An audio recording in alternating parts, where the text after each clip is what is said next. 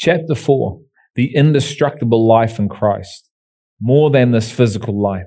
Jesus taught his disciples and anyone who would listen that life is more than food and the body more than clothing. He taught them not to worry about their lives as to what they will eat or what they will drink or what they will wear. Are you serious, Jesus? How can life be more than the basic commodities that every human being needs to survive? Food, water, and clothing. If we don't have these things, we will die. But here Jesus is saying not to worry about these things. Matthew 6, 25. For this reason I say to you, do not be worried about your life as to what you will eat or what you will drink, nor for your body as to what you will put on. Is not life more than food and the body more than clothing? What is this life that Jesus speaks of that is more than food and clothing? And where do we find this life? What is this life that is more than the physical? What is this life that is more than the physical necessities to life on earth? This is what this chapter is dedicated to to describe the life that Jesus came to birth, form, and establish in his church. Jesus came to make it possible for all his people to come into and live from an indestructible life in him. Jesus came to make this way possible by the death and resurrection of his life. And the Holy Spirit has been given the role of continuing this process by leading us into truth. I suggest that this is a major reason Jesus said, It is better for you if I go. John 1 verse 4 says, In him was life, and the life was the light of men. Did we capture this truth? In Jesus and Jesus alone is there life, and his life is to be the light within us. We will only be the light of the world to the revealed measure of the Christ that lives within us. There is no life outside of Christ. Everything outside of Christ is temporal and futile and is perishing. David said in Psalms 51 6, Behold, you desire truth in the innermost being, and in the hidden part you will make me know wisdom. This continuous process of having living manna revealed in our innermost being will have this indestructible life in Christ formed and built within us. The church is to come into and have formed within her this indestructible life in Christ and to live her life from this position in the Spirit. This life is beyond the physical. It has its anchor and foundation firmly established in another source of life. Its food source is different. Its water source is different. Its clothing source is different. This life is anchored in the realm of the Spirit. This indestructible life is living from and for something completely foreign to all who focus is on their own lives. This indestructible life is so beyond the physical realm that nothing in the physical can touch it. The physical has been defeated. The ultimate expression of the physical being defeated is physical death. And this was defeated by Christ at the cross. Acts 2 23 to 24. This man, delivered over by the predetermined plan and foreknowledge of God, you nailed to a cross by the hands of godless men and put him to death. But God raised him up again, putting an end to the agony of death, since it was impossible for him to be held in its power. 1 Corinthians 15, 51 to 55. Behold, I tell you a mystery. We will not all sleep, but we will all be changed in a moment, in the twinkling of an eye, at the last trumpet. For the trumpet will sound, and the dead will be raised imperishable, and we will all be changed. For this imperishable must put on the imperishable, and this mortal must put on the immortality. But when this perishable will have put on the imperishable, and this mortal will have put on immortality. Then will come about the saying that is written Death is swallowed up in victory. O death, where is your victory? O death, where is your sting? The power outworking of this indestructible life. The indestructible life in Christ has its innermost being anchored and centered in these passages. They have come to life, and the power of these passages cause this indestructible life to be formed within the church. These promises have to be believed, accepted, and received through the power of the Spirit by God's people if we are to live from this new life. Neither the physical nor anything of the physical can touch this life. No cancer, no infirmity, no sickness, no disease, not even physical death itself can touch this life being formed and established in us because its roots are not in this physical realm. This is what freedom in Christ looks like. Proverbs 18, verse 14. The spirit of a man can endure his sickness, but as for a broken spirit, who can bear it? Look at what this passage says. The spirit of a man can endure sickness because this indestructible life I'm describing is of the spirit. A broken spirit is the one that can endure, cannot endure these things. The Bible says love endures all things. The more we know him, love, for who he truly is within us, the more we not only endure these physical trials, but we overcome them. When I say we overcome them, I don't mean we automatically receive a physical healing. We may, in fact, not receive a physical healing at all, and the sickness may even kill our physical body. But we have still overcome and demonstrated this incredible life for all to see through our physical sickness. Proverbs 20, 27 says, The spirit of a man is the lamp of the Lord, searching all the innermost parts of his being. This indestructible life in the spirit has an eternal perspective. One living from this life sees everything through a completely different lens and lives differently because of it. Living from this eternal perspective will shape how one sees God and his purposes. It will define one's values and priorities, how one views the letting go of one's life, how they see trials, tribulations, and sufferings. Living from this indestructible life enables one to understand God's ways, which are vastly different from those of the world's. God warned Noah about things that were unseen, and Noah put those things into practice which God had spoken to him about. Noah built an ark because he was a man of faith. Having biblical faith means that one has a conviction of things not seen and therefore lives from the realm of the unseen. 2 Corinthians 4 16 to 18. Therefore, we do not lose heart, but though our outer man is decaying, yet our inner man is being renewed day by day. For momentary, light affliction is producing for us an eternal weight of glory far beyond all comparison, while we look not at the things which are seen, but at the things which are not seen. For the things which are seen are temporal, but the things which are not seen are eternal. Those living the indestructible life see an eternal meaning and purpose in suffering for Christ. The indestructible life puts everything into right order, position, and perspective. So instead of being taken out by trials, tribulations, and challenges, people are able to overcome them. We are able to see the purpose of God in these things, and our commitment to walk through all of them forms a greater maturity within us. Anchored in the eternal. This life has its peace, joy, and hope firmly established and set in an eternal realm and culture, and makes all its decisions from this place. Romans 15, 13. Now may the God of hope fill you with all joy and peace in believing, so that you will abound in hope by the power of the Holy Spirit.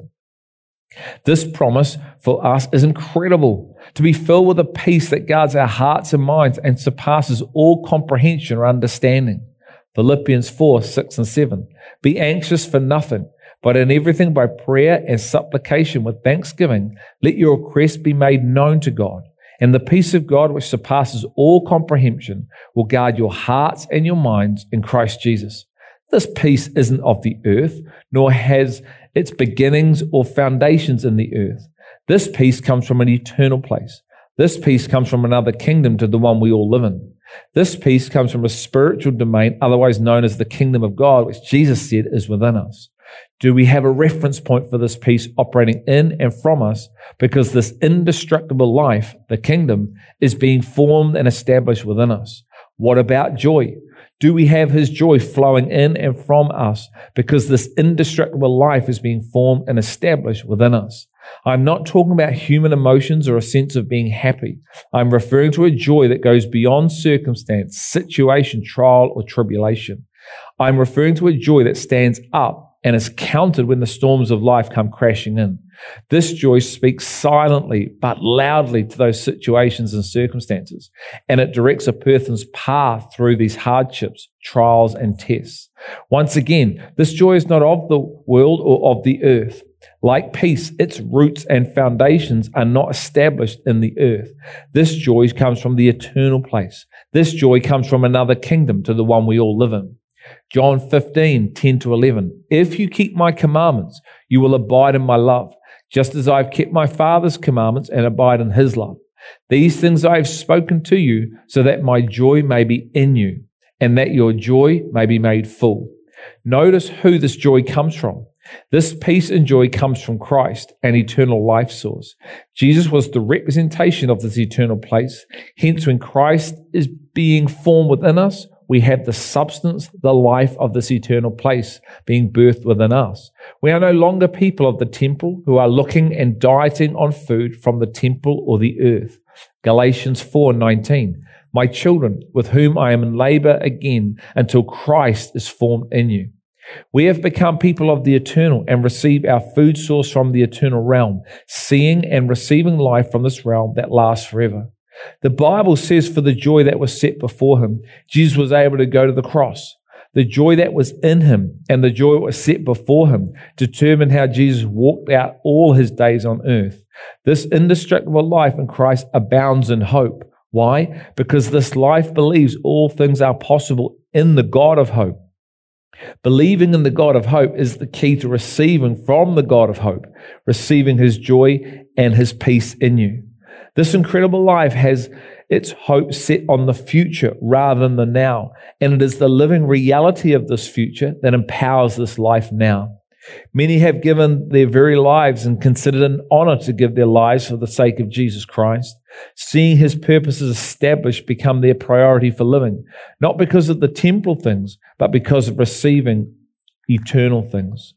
1 Corinthians 15 19. For if we have hoped in Christ in this life only, we are all of men most to be pitied. If our hope is set in and on the temporal things, then we will never come into this indestructible life in Christ. We will find ourselves running from the very things God allows to shape and birth his life within us. Jesus modeled this life for us. Jesus is our example of this indestructible life that we are to come into. As previously mentioned, he is the perfect example of what a son looks like, thinks like, sees like, hears like, and acts like. And here's the pattern that we are to imitate. 1 John 4 17, because as he is, so also are we in this world. Hebrews 7, verse 15 to 17. And this is clearer still. If another priest arises to the likeness of Melchizedek, who has become such not on the basis of a law of physical requirement, but according to the power of an indestructible life. For it is attested of him, you are a priest forever, according to the order of Melchizedek. Jesus was from the order or the priesthood of Melchizedek.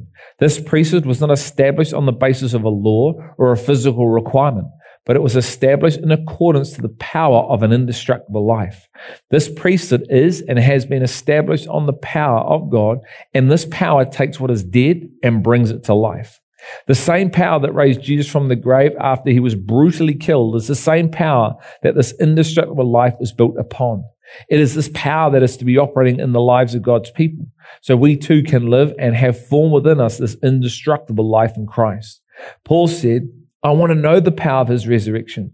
I want to experience and have a reference point for the power that raised Jesus from the grave, the power that defeated death, the power that catapults someone who is living from the flesh into living from the spirit.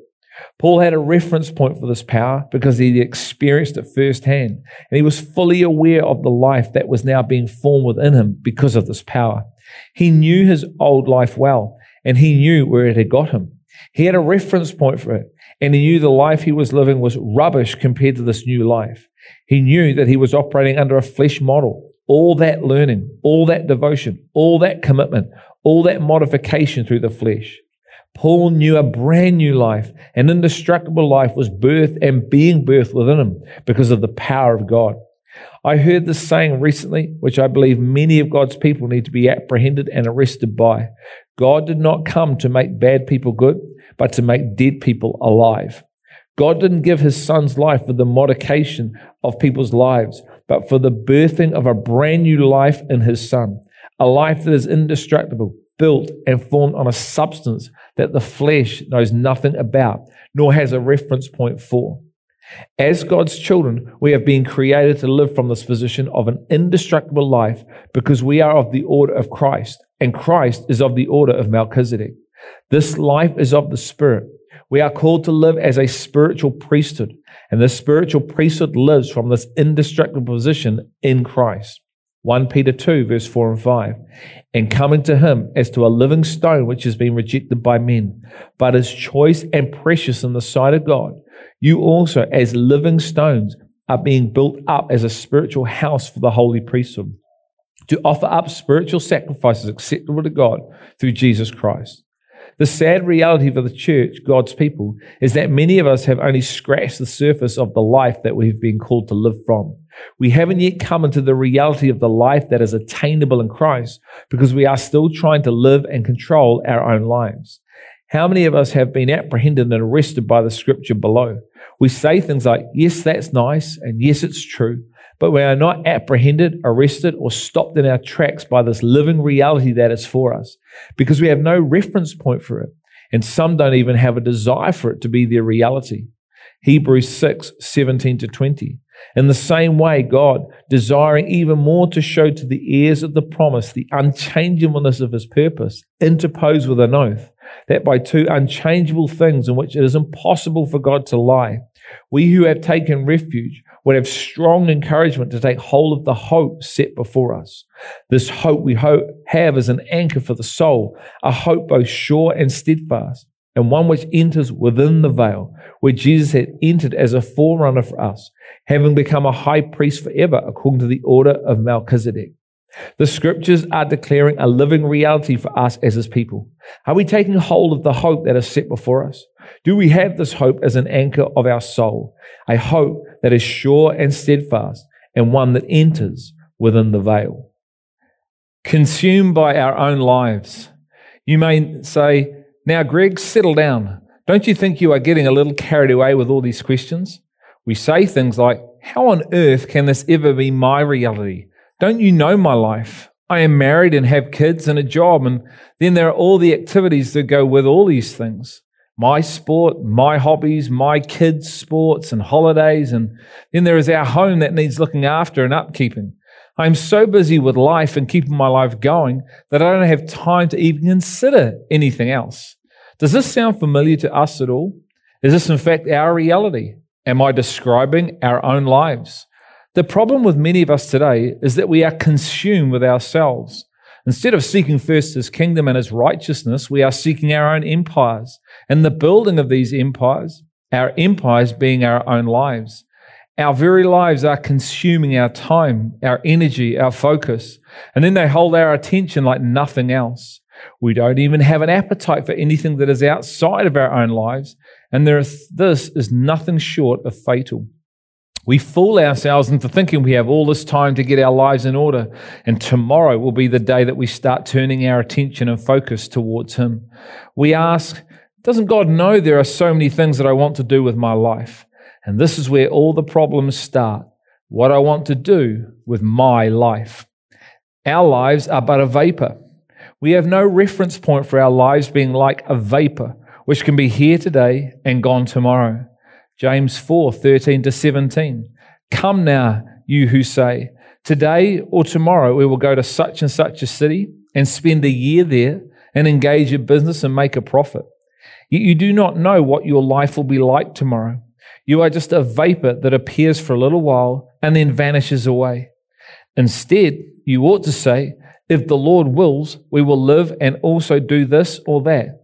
But as it is, you boast in your arrogance. All such boasting is evil.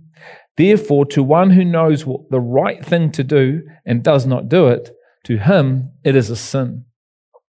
This passage of scripture is very confronting and in your face kind of passage. The words are very powerful, but what is more profoundly powerful is the meaning and the reality that is behind these words. We are just a vapor that appears for a little while and then vanishes away. And to one who knows the right thing to do and does not do it, to him it is a sin. These are confronting truths that demand our attention. My hope is that you have just been arrested by the seriousness of these words and the reality that sits behind them. I want to take us back to the scripture we started with, where Jesus asked, Is not life more than food and the body more than clothing? How do these words and the words we just read relate to one another? What relationship do they have with each other? Psalms 90, verse 12, comes to mind as I'm writing these very words. So teach us to number our days, that we may present to you a heart of wisdom.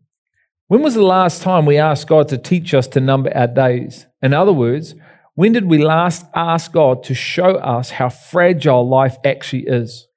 When was the last time we asked God to stir in our hearts the seriousness of how our lives can be here today but gone tomorrow.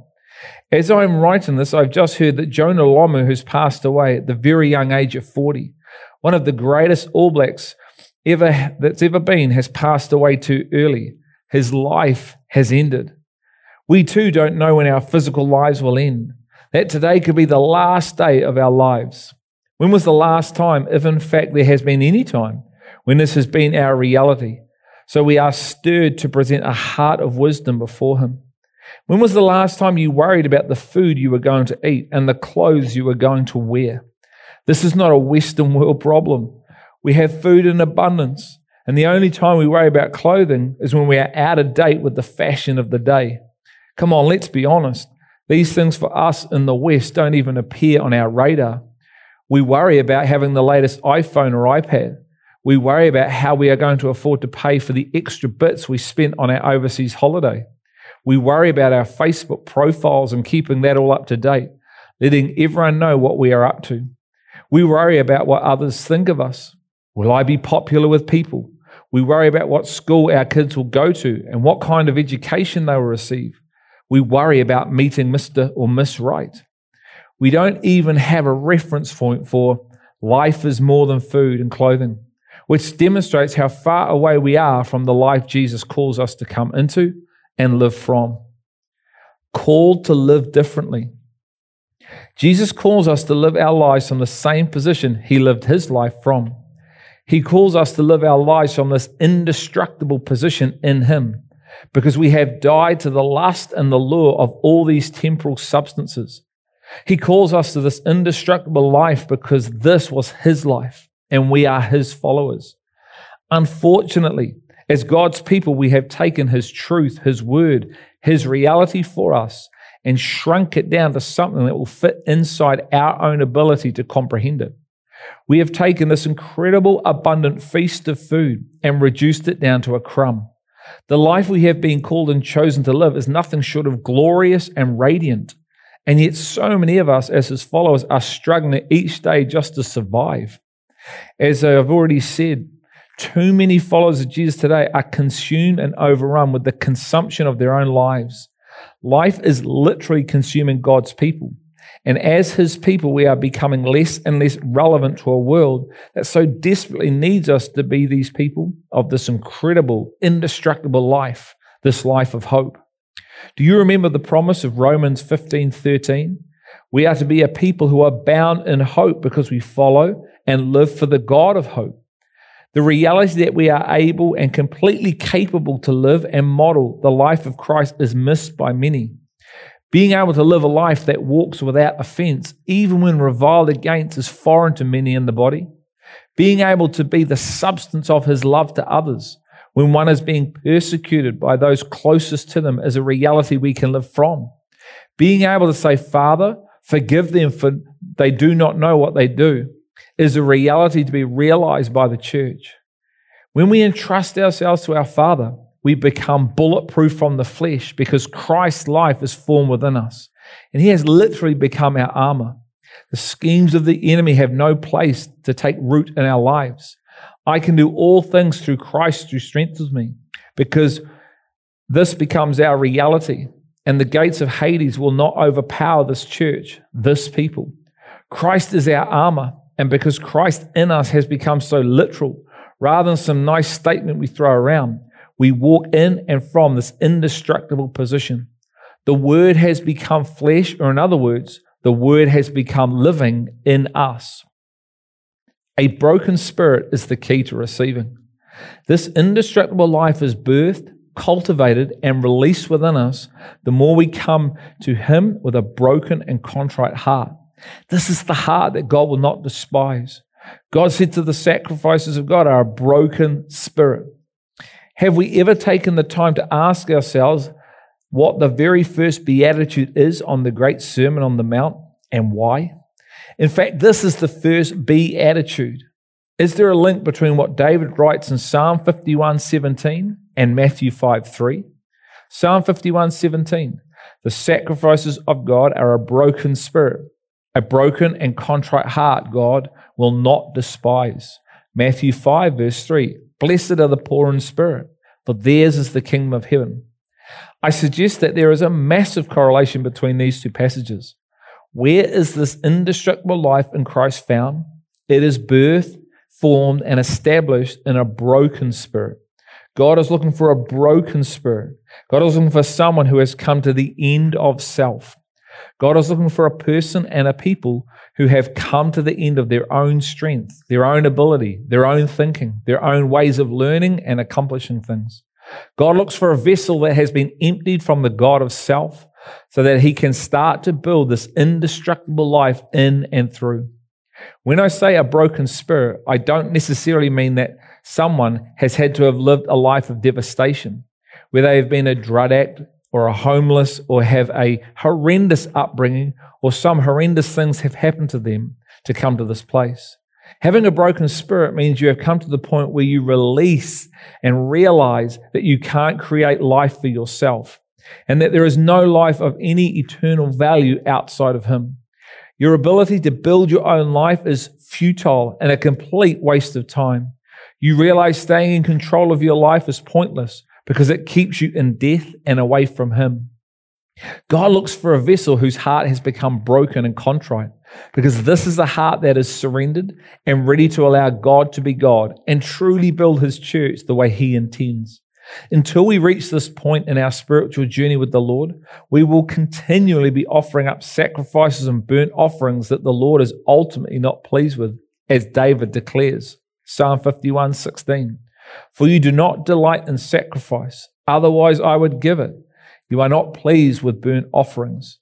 Jesus said to the same thing to the Pharisees in Matthew 9 11 to 13 when he was dining with many tax collectors and sinners in Matthew's house.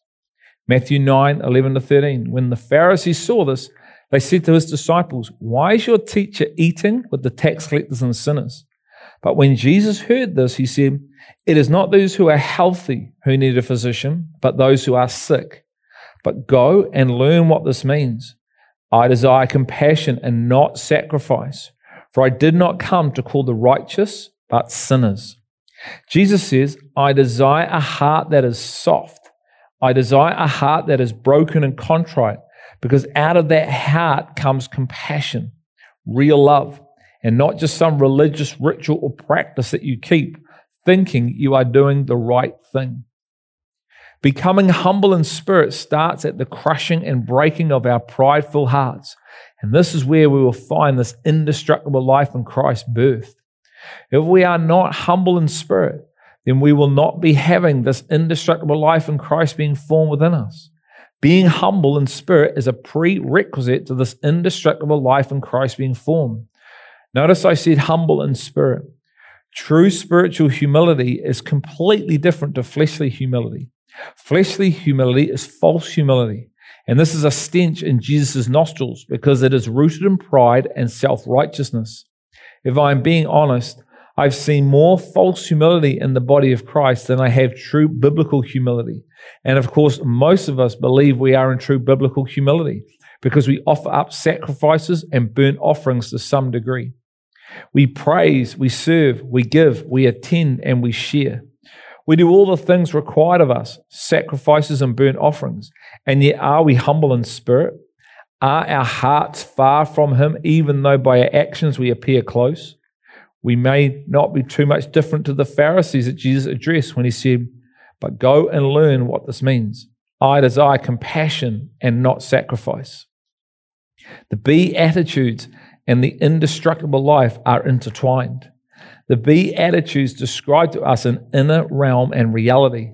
There is nothing external about these Beatitudes, but the more this inner realm, the kingdom of God, is formed and established within us, we will find ourselves living differently. The outcome of having the, these Beatitudes, this indestructible life being formed within us, will be the demonstration of this new life. Notice it says, Blessed are the poor in spirit, why is it blessed to be poor in spirit? The answer is very simple. The reason is the kingdom of heaven belongs to all those who are poor in spirit. What an incredible promise to have this incredible kingdom life being birthed and formed within us, which we now live our lives from.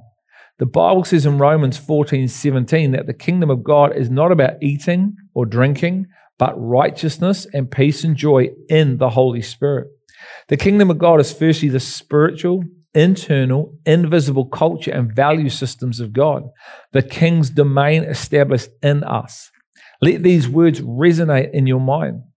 If the kingdom is in the church, God's people, as Jesus taught us in Luke 17 too, then how can the kingdom and the church be separate? For now they go hand in hand. Jesus is returning to establish his literal kingdom on the earth in his thousand year reign, and the bride also, who have lived wholehearted lives of devotion to the groom, will play a role in seeing that kingdom administered. It is then that the church and the kingdom will be separated, but not beforehand. We confuse the powerful works of Christ that come through the church healing, salvation, deliverance, and miracles with the kingdom of God being established in a person. Jesus said to his disciples that some of them wouldn't see death before they see the kingdom. And at this, he revealed himself in his glory, his kingdom. Luke 9, 27 to 29. But I say to you truthfully, there are some of those standing here who will not taste death until they see the kingdom of God. Some eight days after these sayings, he took along Peter and John and James and went up on the mountain to pray. And while he was praying, the appearance of his face became different and his clothing became white and gleaming. That same glory is to be in us. That same kingdom is to be fully established in us. We are called to be the light of the world, and Christ in us is the hope of glory.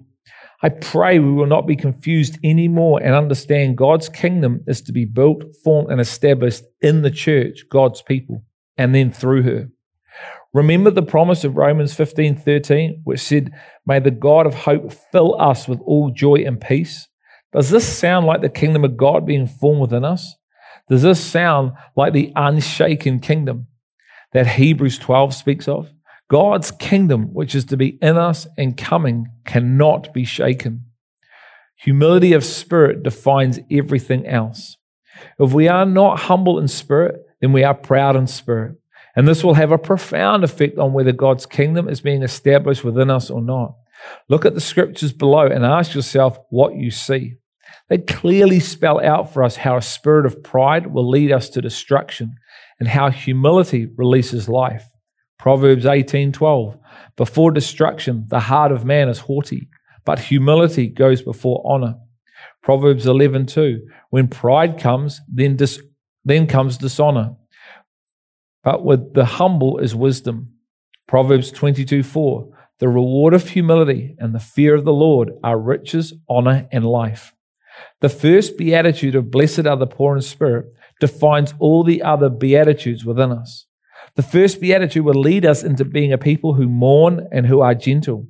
We will be a people who hunger and thirst for righteousness. We will be merciful and pure in heart. We will be peacemakers and find ourselves being persecuted for Him. The first beatitude is the key beatitude to coming into this indestructible life in Christ.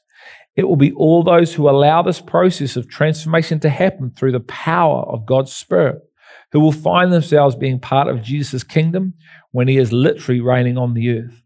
One of Paul's ultimate goals was to find himself reigning with Christ in the thousand year reign. This was the prize of the upward call of God in Christ Jesus that he was running to achieve in Christ. This is why we see Paul saying he wanted to know God and the power of his resurrection, having fellowship with his sufferings, being conformed to his death, in order that he may obtain to the resurrection from the dead. Paul wanted to be part of the first resurrection because those who are part of the first resurrection will be the priests of God and of Christ who will reign with him for a thousand years. This is part of the macro purposes of God for his people. I hope by now we are capturing the magnitude of this position we are called to live from in Christ. We don't live toward victory, we live from it. We live from what Jesus accomplished on the cross. Revelation 20, verse 5 to 6. The rest of the dead did not come to life until the thousand years were completed. This is the first resurrection. Blessed and holy is the one who has a part in the first resurrection. Over these, the second death has no power but they will be priests of God and of Christ and will reign with him for a thousand years. Paul was living this indestructible life out while he was living on earth. He was a man who has surrendered to his Father and considered himself dead to his will and purposes. Paul was wholeheartedly committed to his Father's will and to see his Father's will accomplished in and through him. Sounds a lot like Christ, doesn't it? Galatians 2:20 is just one passage that depicts Paul's heart and purpose for his life while he lived.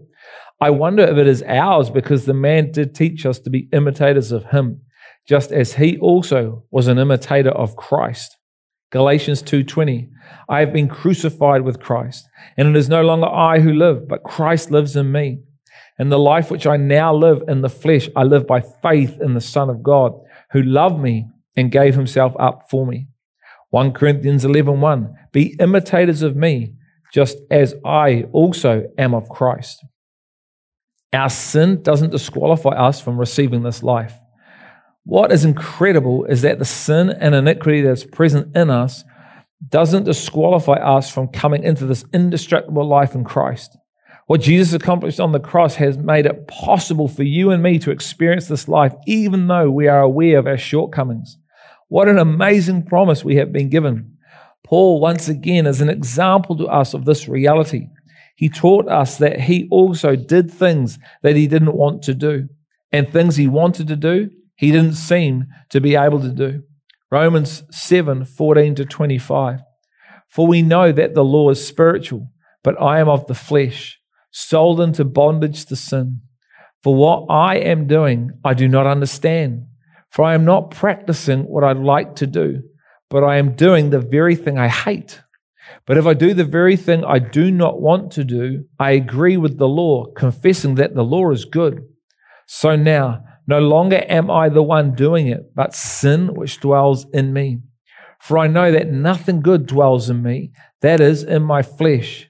For the willing is present in me, but the doing of the good is not. For the good that I want, I do not do. But I practice the very evil that I do not want. But if I am doing the very thing I do not want, I am no longer the one doing it, but sin which dwells in me. I find then the principle, principle that evil is present in me, the one who wants to do good. For I joyfully concur with the law of God in the inner man. But I see a different law in the members of my body, waging war against the law of my mind and making me a prisoner of the law of sin, which is in my members. Wretched man that I am, who will set me free from the body of this death? Thanks be to God through Jesus Christ our Lord. So then, on the one hand, I myself with my mind am serving the law of God, but on the other, with my flesh, the law of sin. Paul describes the amazing battle that exists between the flesh and spirit and the war that rages between the two. Paul knew his old state while he also knew his position in Christ.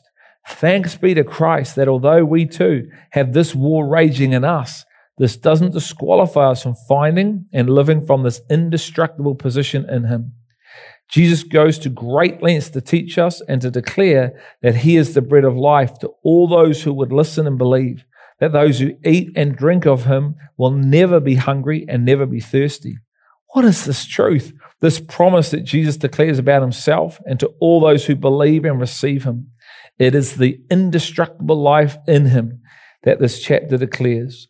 My prayer and hope is that we as his people will discover this life and live from it today.